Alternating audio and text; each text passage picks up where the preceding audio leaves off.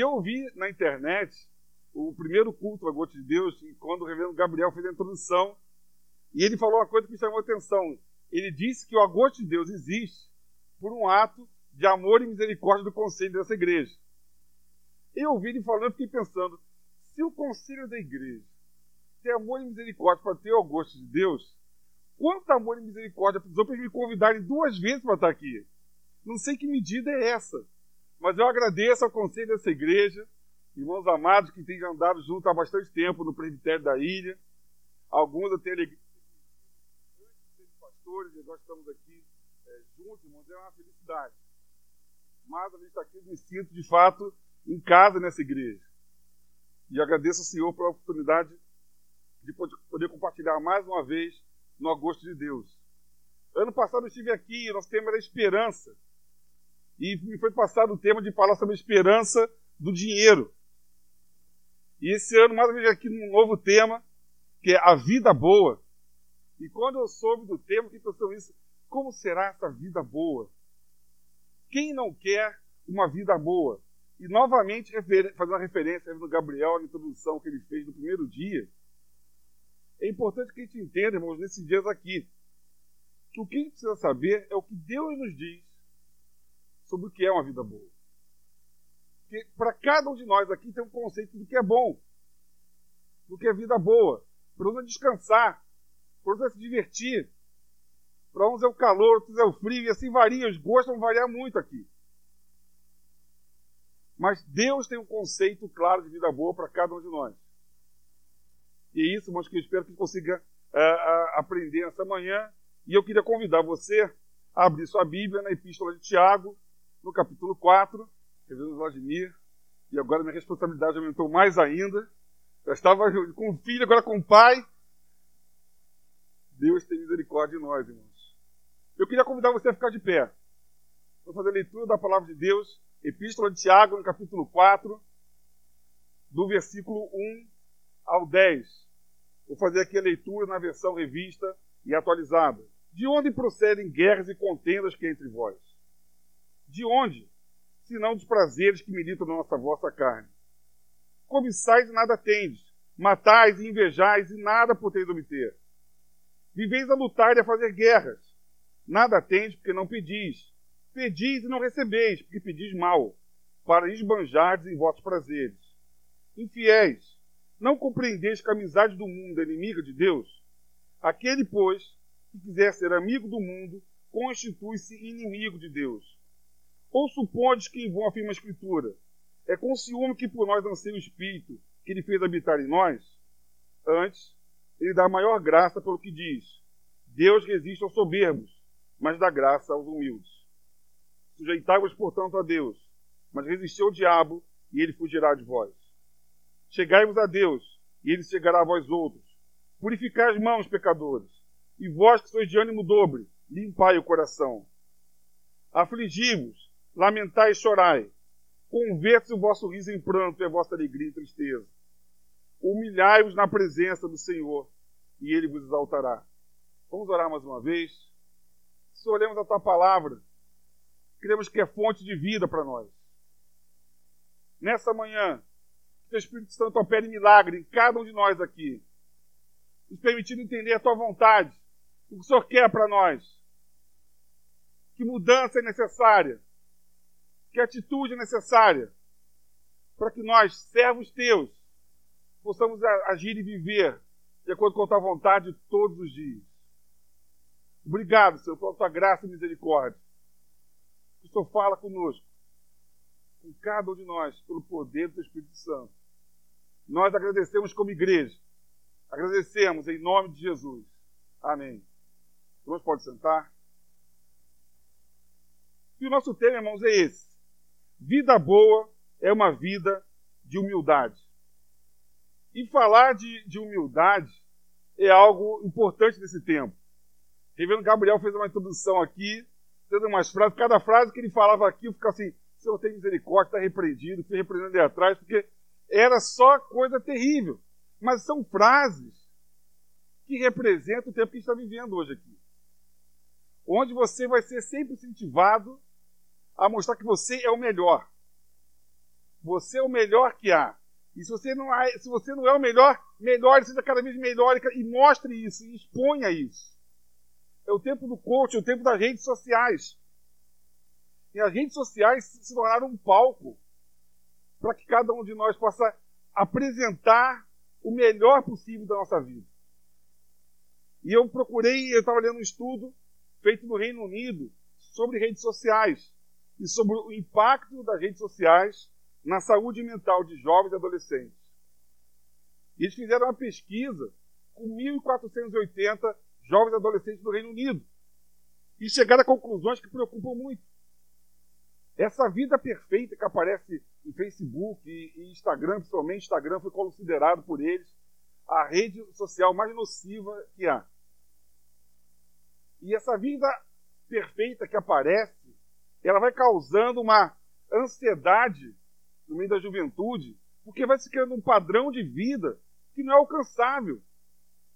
É um padrão de, de, de, de, de comportamento, um padrão de estética que não se alcança. Isso vai tornando cada vez mais os jovens ansiosos. O nível de ansiedade que eles mediram no Reino Unido aumentou mais de 100% nos últimos anos, no meio de jovens e adolescentes. E o entendimento deles que é causado pelo uso de redes sociais. Segundo a pesquisa, eles trazem um alerta que pessoas, especialmente os jovens, e esse evento aqui para os jovens da igreja especial, jovens que, se, que têm o costume de usar redes sociais por duas horas por dia, todo dia, estão mais sujeitos a distúrbios de saúde mental. Isso é uma pesquisa, depois eu vou compartilhar com o William para passar para os irmãos. A pesquisa feita no Reino Unido que aponta isso duas horas por dia em redes sociais, Facebook, Instagram, principalmente essas duas, são suficientes para aumentar o risco de, de, uma, de um problema de saúde mental. Por quê? Porque há a pressão cada vez maior.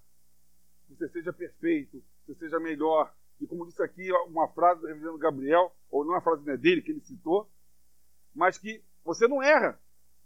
Errar, como que é? Errar para os perdedores que os, os, erros não aparecem, só aparece o resultado perfeito, aparece aquilo que deu certo. E nesse tempo, humildade irmãos, vai ficando cada vez mais de fora.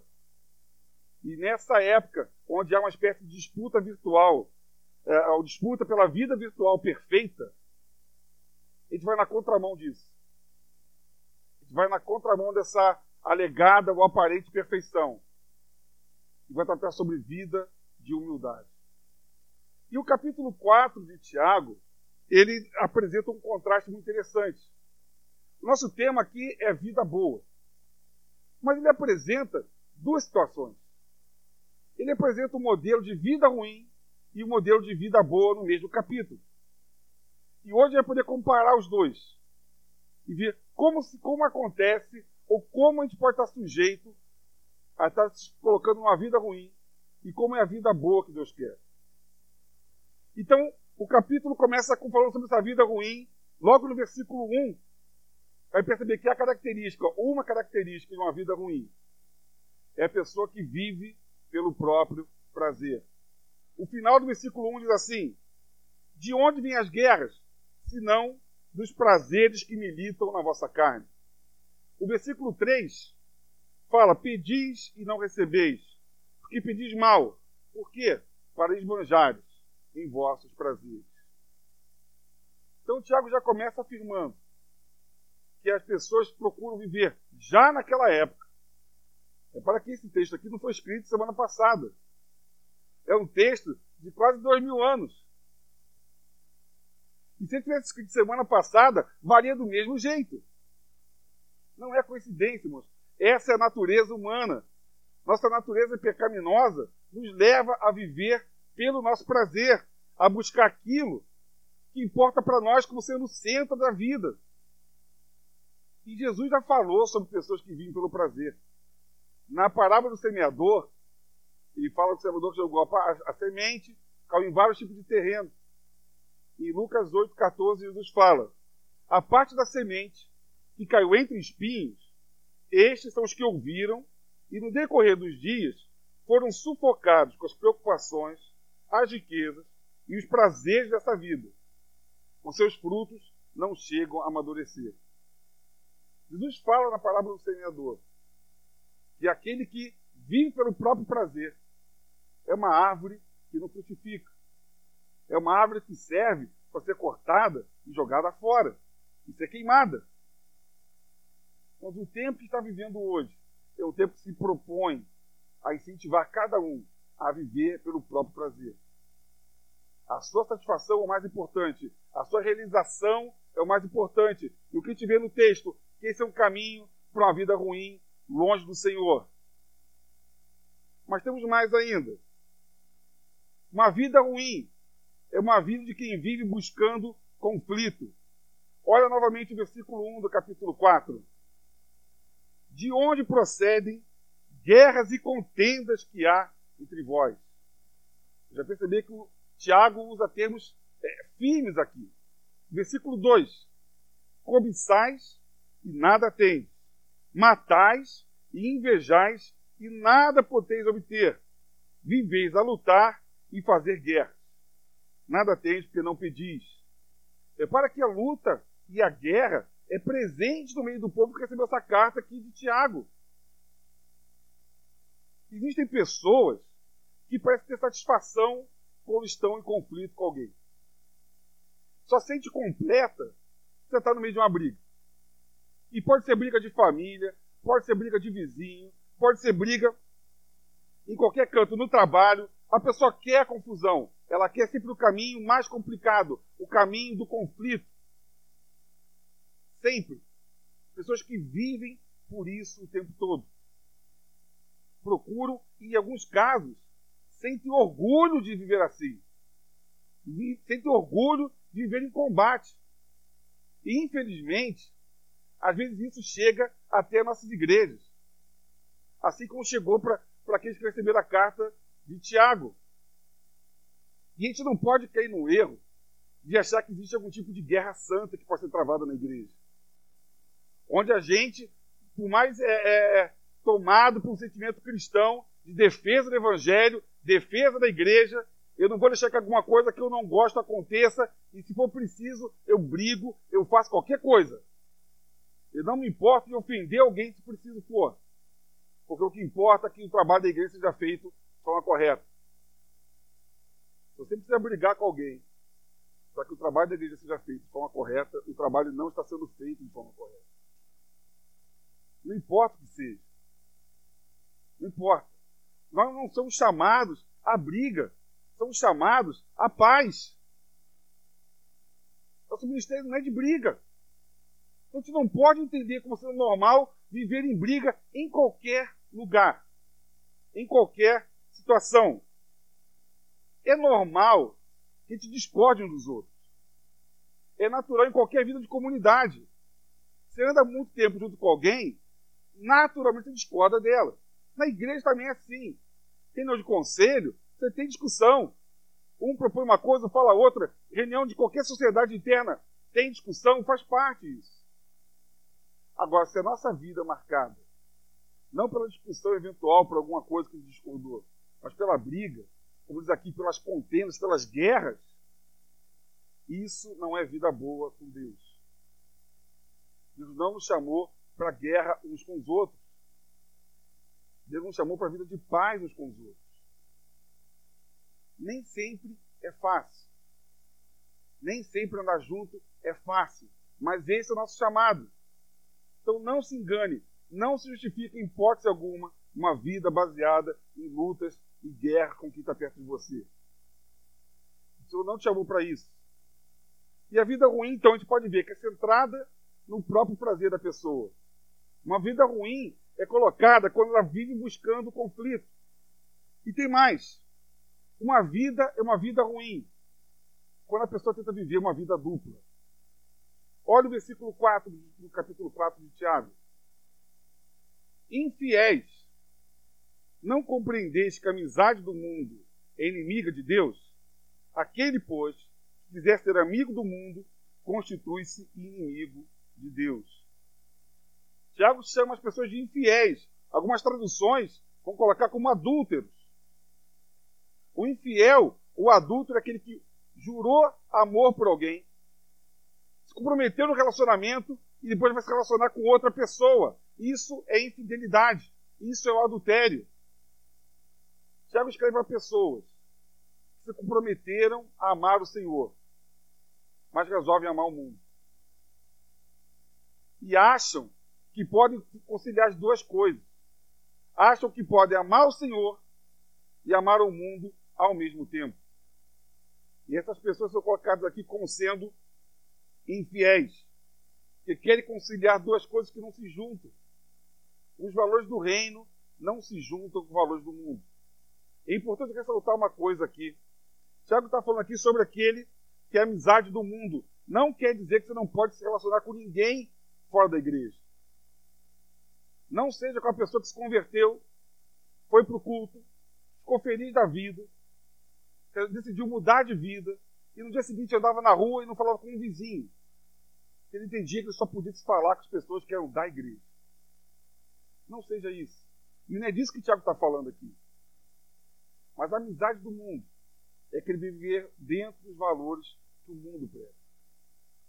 A gente vive um tempo que os valores do mundo são totalmente opostos do que a gente prega pelo Evangelho do Senhor. O mundo vai colocar um padrão de vida sexual que é o oposto do que a gente vai ensinar aqui.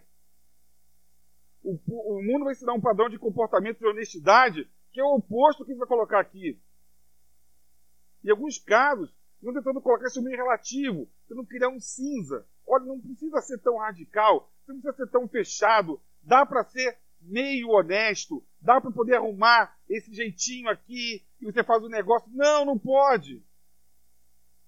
Quem diz isso aqui não sou eu, não é a minha vontade, é o Senhor pela sua palavra. Uma vida dupla é uma vida ruim.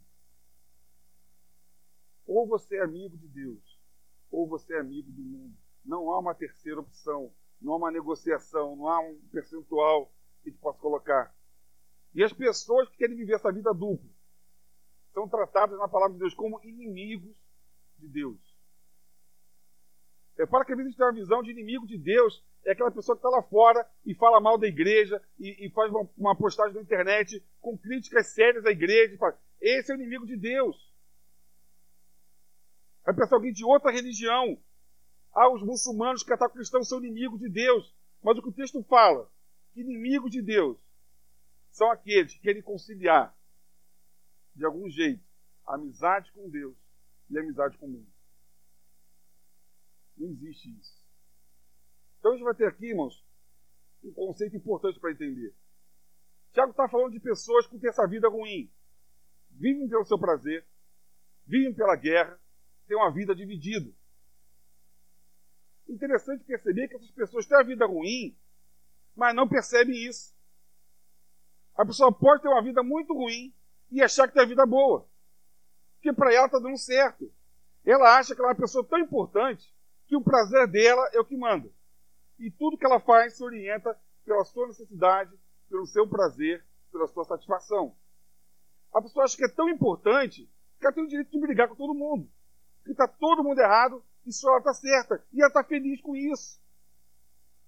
A pessoa se acha tão importante que ela acha que pode conciliar e criar um tipo de, de religiosidade onde ela combina aquilo que ela gosta da igreja com aquilo que ela gosta no mundo, fez um pacote é o dela. E essa pessoa está vivendo muito bem. E é uma vida muito ruim e ela não percebe isso. Esse é um alerta para cada um de nós. Porque nem sempre é tão fácil perceber que a gente está andando errado. E às vezes precisa que alguém nos ajude nisso. Então não, não deixe de receber uma palavra que seja exortação do seu pastor, do seu líder dessa igreja. Que pode ser a diferença na sua vida, para lhe ajudar e mostrar que está andando errado, está andando na vida ruim e não percebeu isso. Assim como as pessoas para quem Tiago está escrevendo, que viviam, viviam a vida ruim e viviam bem, e não percebiam e andavam. Mas o texto continua. E Tiago agora começa a falar do que é a vida boa com Deus. E o versículo 6 diz assim: Antes, ele dá maior graça, pelo que diz: Deus resiste aos soberbos, mas dá graça aos humildes. Tiago faz uma referência aqui a um texto em Provérbios, que fala sobre resistir ao soberbo e graça aos humildes. E esse, essa palavra, o, o termo soberbo que aparece aqui, ele vai colocar como uma pessoa que quer se colocar acima dos outros. O soberbo, ele acha que ele é melhor do que todo mundo. E quando você vai procurar lá a palavra no, no, no grego original, ele vai pegar lá o, é, o, o, o, tem um hiper na palavra, seja, é aquele que é acima e o que brilha mais do que o outro. Então, em grego, o soberbo é aquele que quer brilhar mais do que o outro, todo mundo.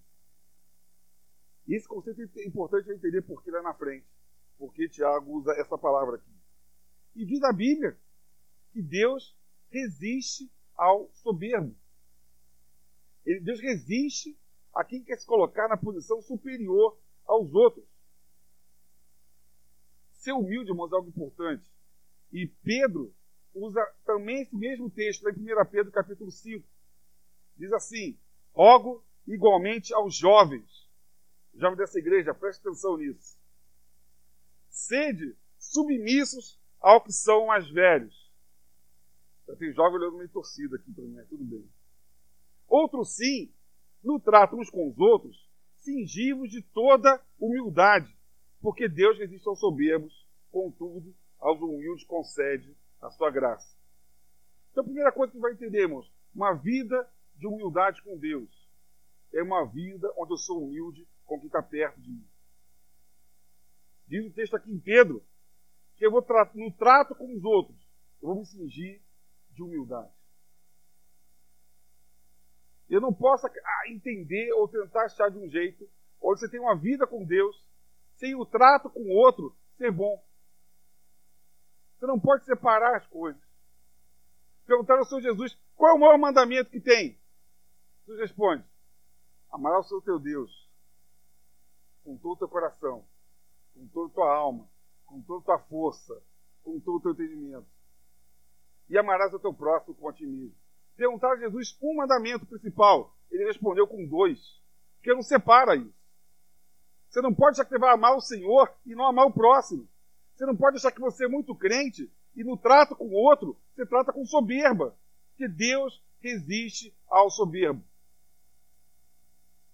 Nosso chamado é um chamado de humildade. Agora, humildade, é importante entender bem isso, não é que você vai se sentir inferior ao outro. O, o trato com humildade não é eu ficar diminuindo o meu valor para achar que eu sou pior que todo mundo. E aí sim você é uma pessoa humilde. Humildade no meio cristão é tratar os outros como se fossem superiores a você, mesmo que eles não sejam. A humildade no modelo do reino é tratar o outro como se fosse superior a você, mesmo que ele não seja.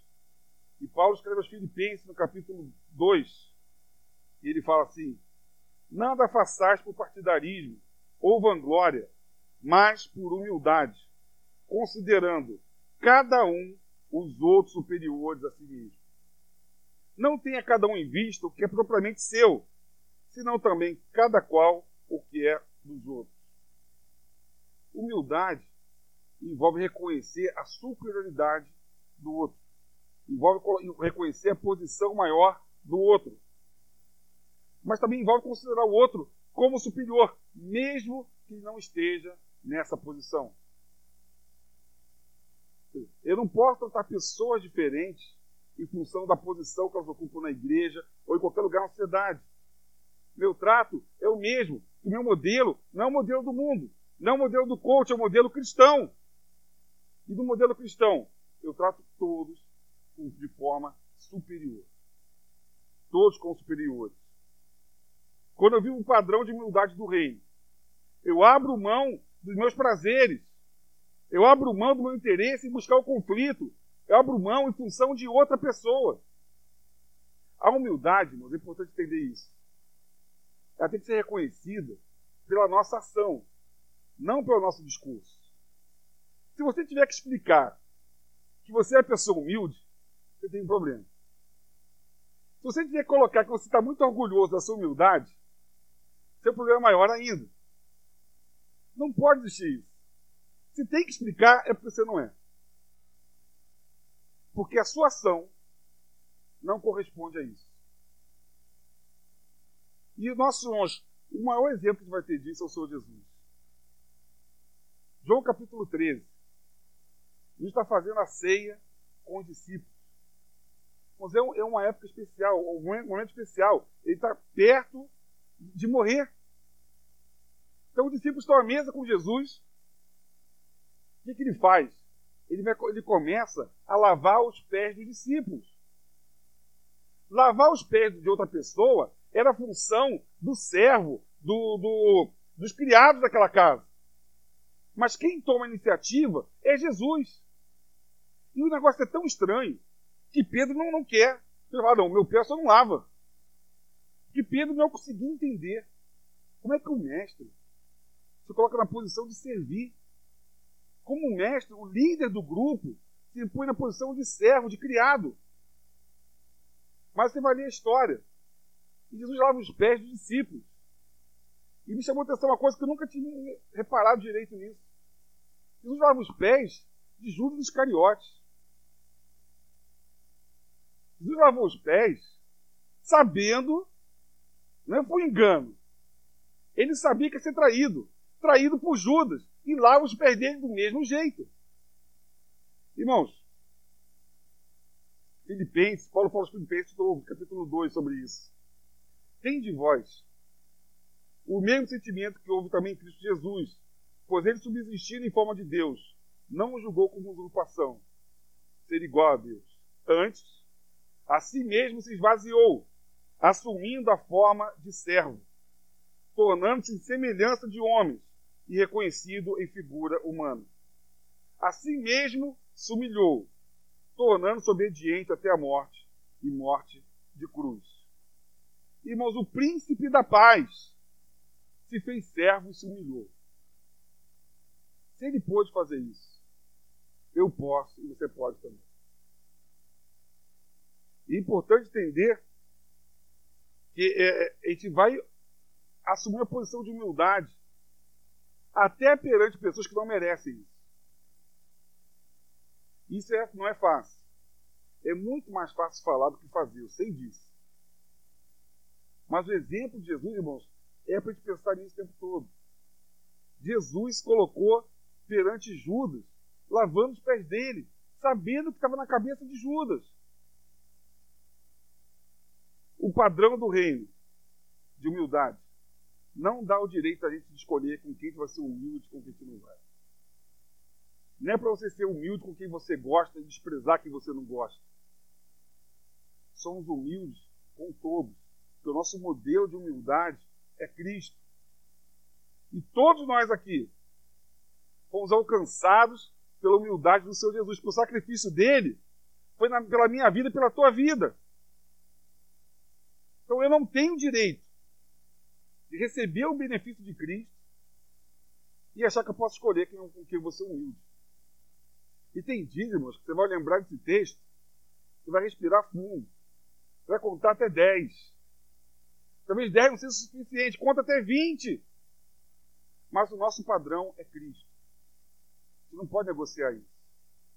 A gente não pode achar que o, que o nosso padrão é alguém, um, um um influencer do YouTube ou do Instagram, não. Nosso modelo de vida humilde é Cristo. E ele fez. Para a gente possa olhar para o exemplo dele e da mesma forma agir. Então a gente não tem o direito de escolher com quem tu vai ser humilde. Então gente aprende no texto de Tiago 4 que uma vida de humildade é agir de forma humilde com os outros. Mas tem outra verdade ainda aqui uma vida de humildade. É uma vida de uma vida boa. É uma vida de humildade perante o Senhor. Olha o versículo 7 do capítulo 4.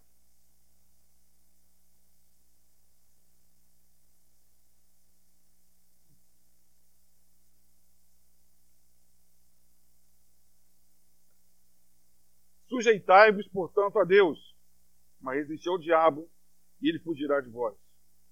Vida de humildade é vida de obediência. Tiago começa esse versículo colocando sujeitai-vos. É se colocar na posição de obediência. O soberbo é aquele que quer aparecer mais do que os outros. O que se sujeita, ele se coloca abaixo dos outros. E nosso chamado não é para brilhar mais que todo mundo, é para se sujeitar, se colocar abaixo. Reconhecer que a vontade de Deus é superior a nós. É reconhecer na prática que o seja feita a tua vontade. Isso é sujeitai-vos a Deus. Uma vida de humildade envolve aceitar a vontade de Deus, mesmo que você não entenda nada do que está acontecendo. Isso não é fácil, porque a gente quer uma explicação para tudo. A gente quer saber por que acontece, por que Deus está fazendo as coisas, por que não sai do jeito que eu pedi, sai de um jeito totalmente ao contrário daquilo. Às vezes você vai esforçar, vai tentar, vai buscar uma lógica, vai buscar uma explicação em um monte de lugar, e a explicação não vem. Porque na hora que eu me sujeito ao Senhor, eu recebo a vontade dele. E Deus não me deve explicação por nada que ele faz. Deus não precisa se explicar para ninguém. Ele faz aquilo que ele sabe que é o certo, ele faz o que é o melhor. E nosso papel é de sujeitar a ele com um papel de vida, de humildade. E está vivendo um tempo que existem doutrinas que aparecem onde se é chamada decretar o que vai acontecer. Você vai determinar o que vai acontecer na sua vida. E cada hora alguém usa uma expressão uh, uh, diferente, com maior impacto, para chamar mais atenção. Mas o que a gente lê na palavra é o contrário disso. Eu não determino, eu não decreto, eu me sujeito. Eu obedeço, eu aceito. Ainda que aquilo me doa. Ainda que a vontade de Deus me custe alguma coisa. O Senhor Jesus falou que se alguém quiser segui-lo, tinha que tomar a cruz. Tomar a cruz, naquele tempo, era reconhecer que estava com a pena de morte. Quem carregava a cruz é quem ia morrer. Jesus fala: para me seguir, tem que estar pronto para morrer. É isso. Quando eu falo aqui no Rio de Janeiro, não faz muito sentido. Não tem aqui, ninguém vai invadir a igreja, fazer nada aqui. Agora, experimente ser um cristão na Coreia do Norte. Experimente ser um cristão na Índia. Ou no Paquistão. Ou em alguns lugares da China. Você, por ser um cristão num lugar como esse, alguém pode invadir sua casa, dar uma surra em você, quebrar tudo que você tem. Aí você vai ligar para a polícia para reclamar. Polícia, invadiram minha casa porque eu sou um cristão, me deram uma surra, quebraram tudo. Quando a polícia chegar, pode te dar outra surra. Porque é o que acontece. E você vai preso, você some. Você vai em portas abertas, tem uma lista grande de cristãos que somem. Imagina você estar tá aqui no culto, conta agora. Entra vários policiais aqui por aquela porta, batendo todo mundo, gritando, porque o pastor da igreja está aqui no canto. Pega, bate aqui na frente de todo mundo, põe no carro e leva embora. O que você faz? Pega o advogado, vai na delegacia. Ah, vim buscar aqui no Vladimir. Não tem Vladimir aqui não. Não tem. Não tem. Mas ele foi preso. Não, tá, não foi. E some. É um absurdo? É. Mas é comum. E essas pessoas, isso que, que dói meu coração. Que o povo sabendo disso, o povo continua crente. Imagina se for essa notícia dessa aqui na ilha. Que tem bandido matando cristão. Passando para a igreja dando tiro. Se eu ouvir isso no sábado, quem vem no culto domingo de manhã? A gente ri, porque eu falo que é coisa mais engraçada. Eu tenho esse defeito, tenho que mudar isso para minha vida. Mas agora imagina que isso é de verdade. Tem o, o pastor que estão agora ali da PMT, é, Missões Transculturais da Linha Presbiteriana, ele conta que ele foi ao Iraque. E no Iraque, é coisa mais doida. Os diáconos da igreja, ele foi numa igreja, tinha vários diáconos na porta com um fuzil na mão. Aí ele perguntou, rapaz, se aparecer alguém, o que você vai fazer? O diácono, eu não faço ideia, pastor, nunca dei um tiro na minha vida, mas estou aqui segurando esse negócio. Imagina, tem igreja que contrata, e é de verdade isso, franco atirador. Os caras põem um atirador com, como chama aquilo? Um fuzil, como chama? Um sniper, no alto do, do templo. Se aparece alguém andando que é estranho, ele dá um tiro para avisar. Se o cara continuar andando, ele mata. E esse povo continua crente. Porque eles entenderam que vida boa com Deus é sujeitar ao Senhor. Ainda que isso custe a vida deles. Irmãos, o povo estava oferecendo a própria vida. Isso é evangelho, isso é vida boa, é sujeitar ao Senhor. E o texto diz que quando a vida de humildade, a vida de sujeitar ao Senhor, te capacita a resistir ao diabo. O final do versículo 7 diz que ele, o diabo, fugirá de vós. Deus resiste ao soberbo. Mas como se sujeita a Deus, ele te capacita a resistir ao diabo. A vitória sobre o diabo começa na nossa submissão ao Senhor. O segredo da batalha espiritual começa na obediência àquilo que Deus manda você fazer. Ainda que isso te custe alguma coisa, te custe caro. E a vida de humildade com Deus é uma vida sem a sujeira do pecado. Versículo 8 do capítulo 4 de Tiago. Chegai-vos a Deus, e ele se chegará a vós outros. Purificai as mãos, pecadores, e vós que sois de ânimo dobre, limpai o coração. Afligi-vos, lamentai e chorai. Converte o vosso riso em pranto, e a vossa alegria em tristeza. Humilhai-vos na presença do Senhor, e ele vos exaltará. Aqui é uma promessa de reciprocidade. Você se chega a Deus, ele se chega até você. Só que essa promessa tem junto uma condição: que o Senhor não aceita o pecado. Ele, ele fala na sequência: purificai as mãos, pecadores.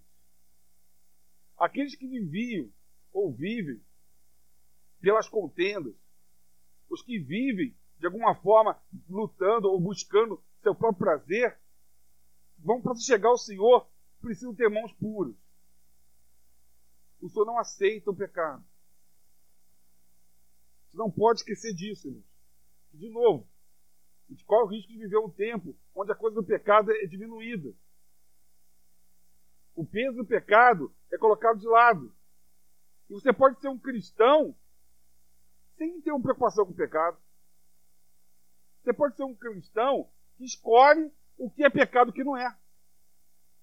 E se você está numa igreja e o pastor fala que uma coisa é pecado e você não gostou, você troca de igreja.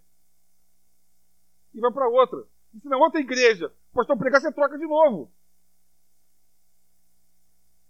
Você recebe pessoas da igreja, aconteceu isso na Betel. Você conversa com a pessoa e conversa, vai conversar, daqui a pouco ah, você descobre. Ah, não quero mudar e sair daquela igreja porque o pastor falou um negócio que eu não gostei falou o quê? Ah, que adultério é pecado que eu não posso ter relação com minha namorada, então vim pra cá. Aí eu perguntei, você achou que eu ouvi, ouvi o que aqui, meu filho? Fala pra mim. Aí já ficou desanimado, no domingo seguinte já foi pro outro canto, sumiu. Ele vai trocando. Aí ele vai achar, até ele achar o lugar que a pregação seja o que ele quer. Opa, aqui pode, então aqui eu fico. Irmãos, lá vai as mãos pecadores. Vida de humildade é conhecer o seu pecado vida de, peca... de, de humildade. É entender que você precisa se arrepender e confessar o seu pecado. 1 João 9 é um texto conhecido, que é uma promessa linda para nós. Se confessar os nossos pecados, Ele é fiel e justo para nos perdoar os pecados e nos purificar de toda injustiça. Toda a qualidade do perdão está em Deus, não está nada na gente. A gente não merece nada. Se a gente fosse receber o que a gente merece, para começar, não ia ter pregador hoje, ou não ia ser eu. Mas Deus é justo e fiel e nos ama. E por o sangue de Cristo, Ele propõe, traz perdão de pecados para cada um de nós. Que se arrependem e confessam os pecados.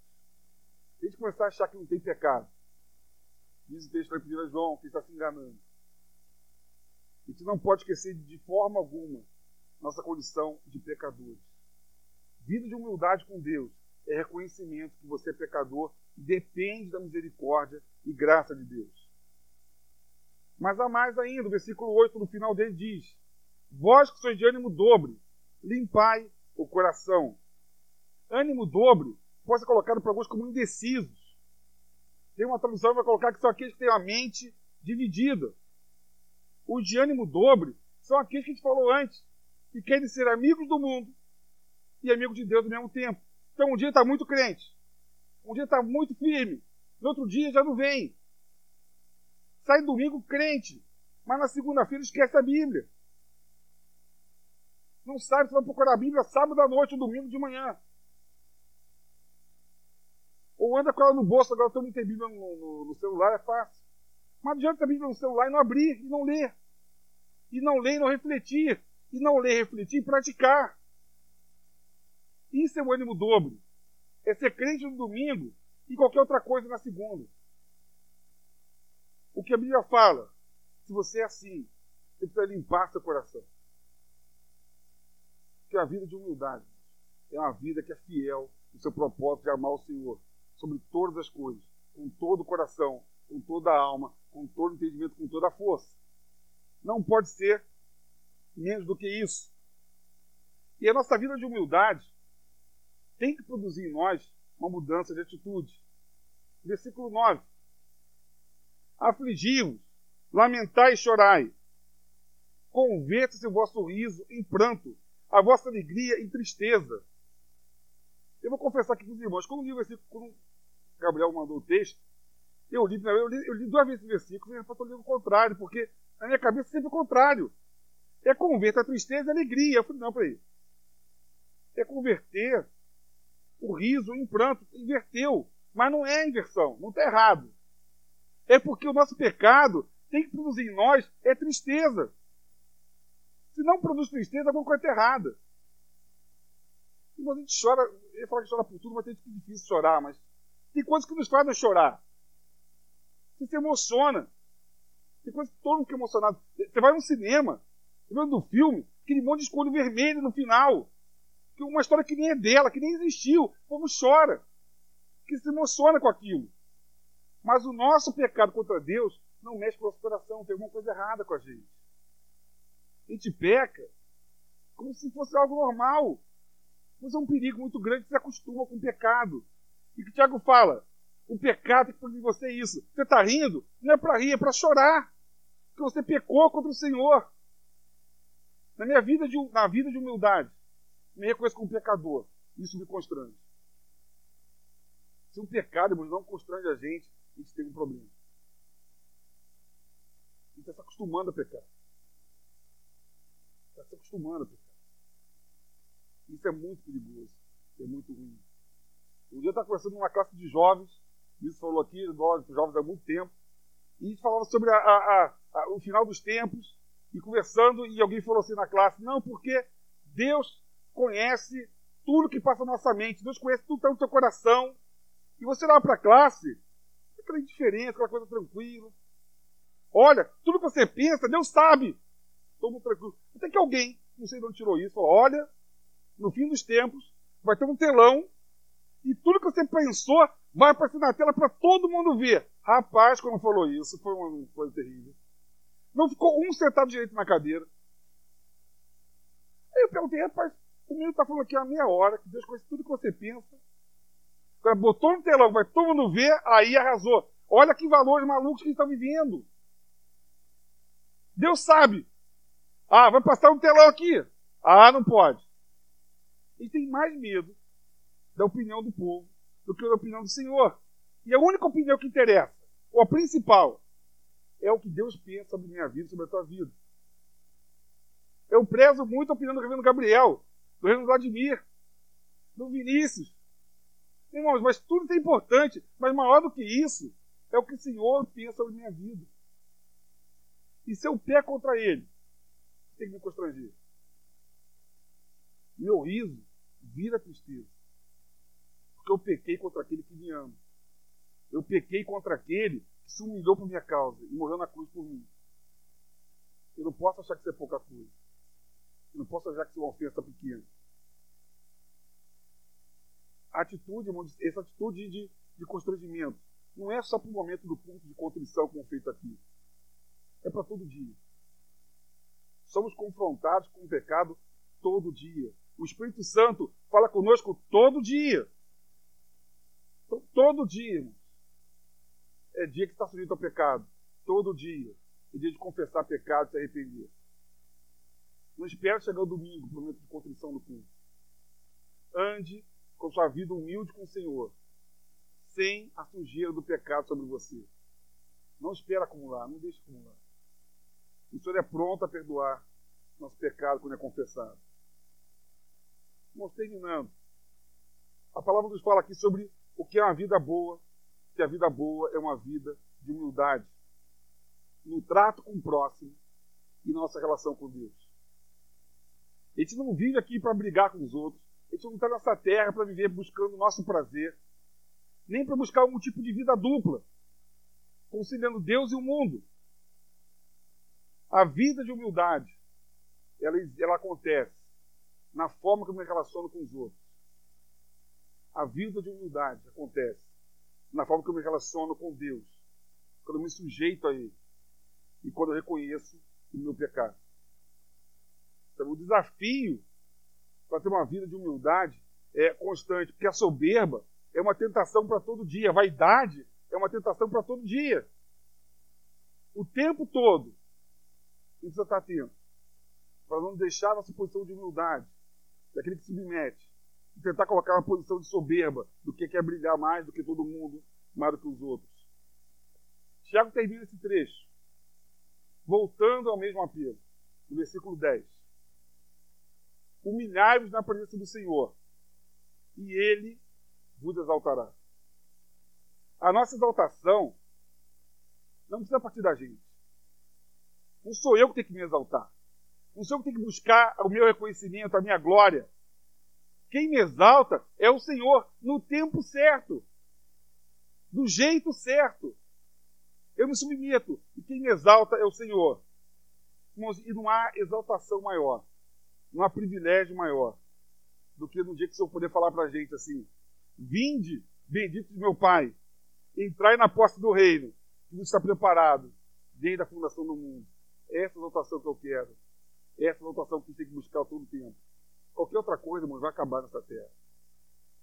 Que Deus nos abençoe. Nos ensine a viver uma vida de humildade com os outros, humildade com Ele, para que em todo tempo o nome dele seja exaltado na nossa vida. Deus abençoe.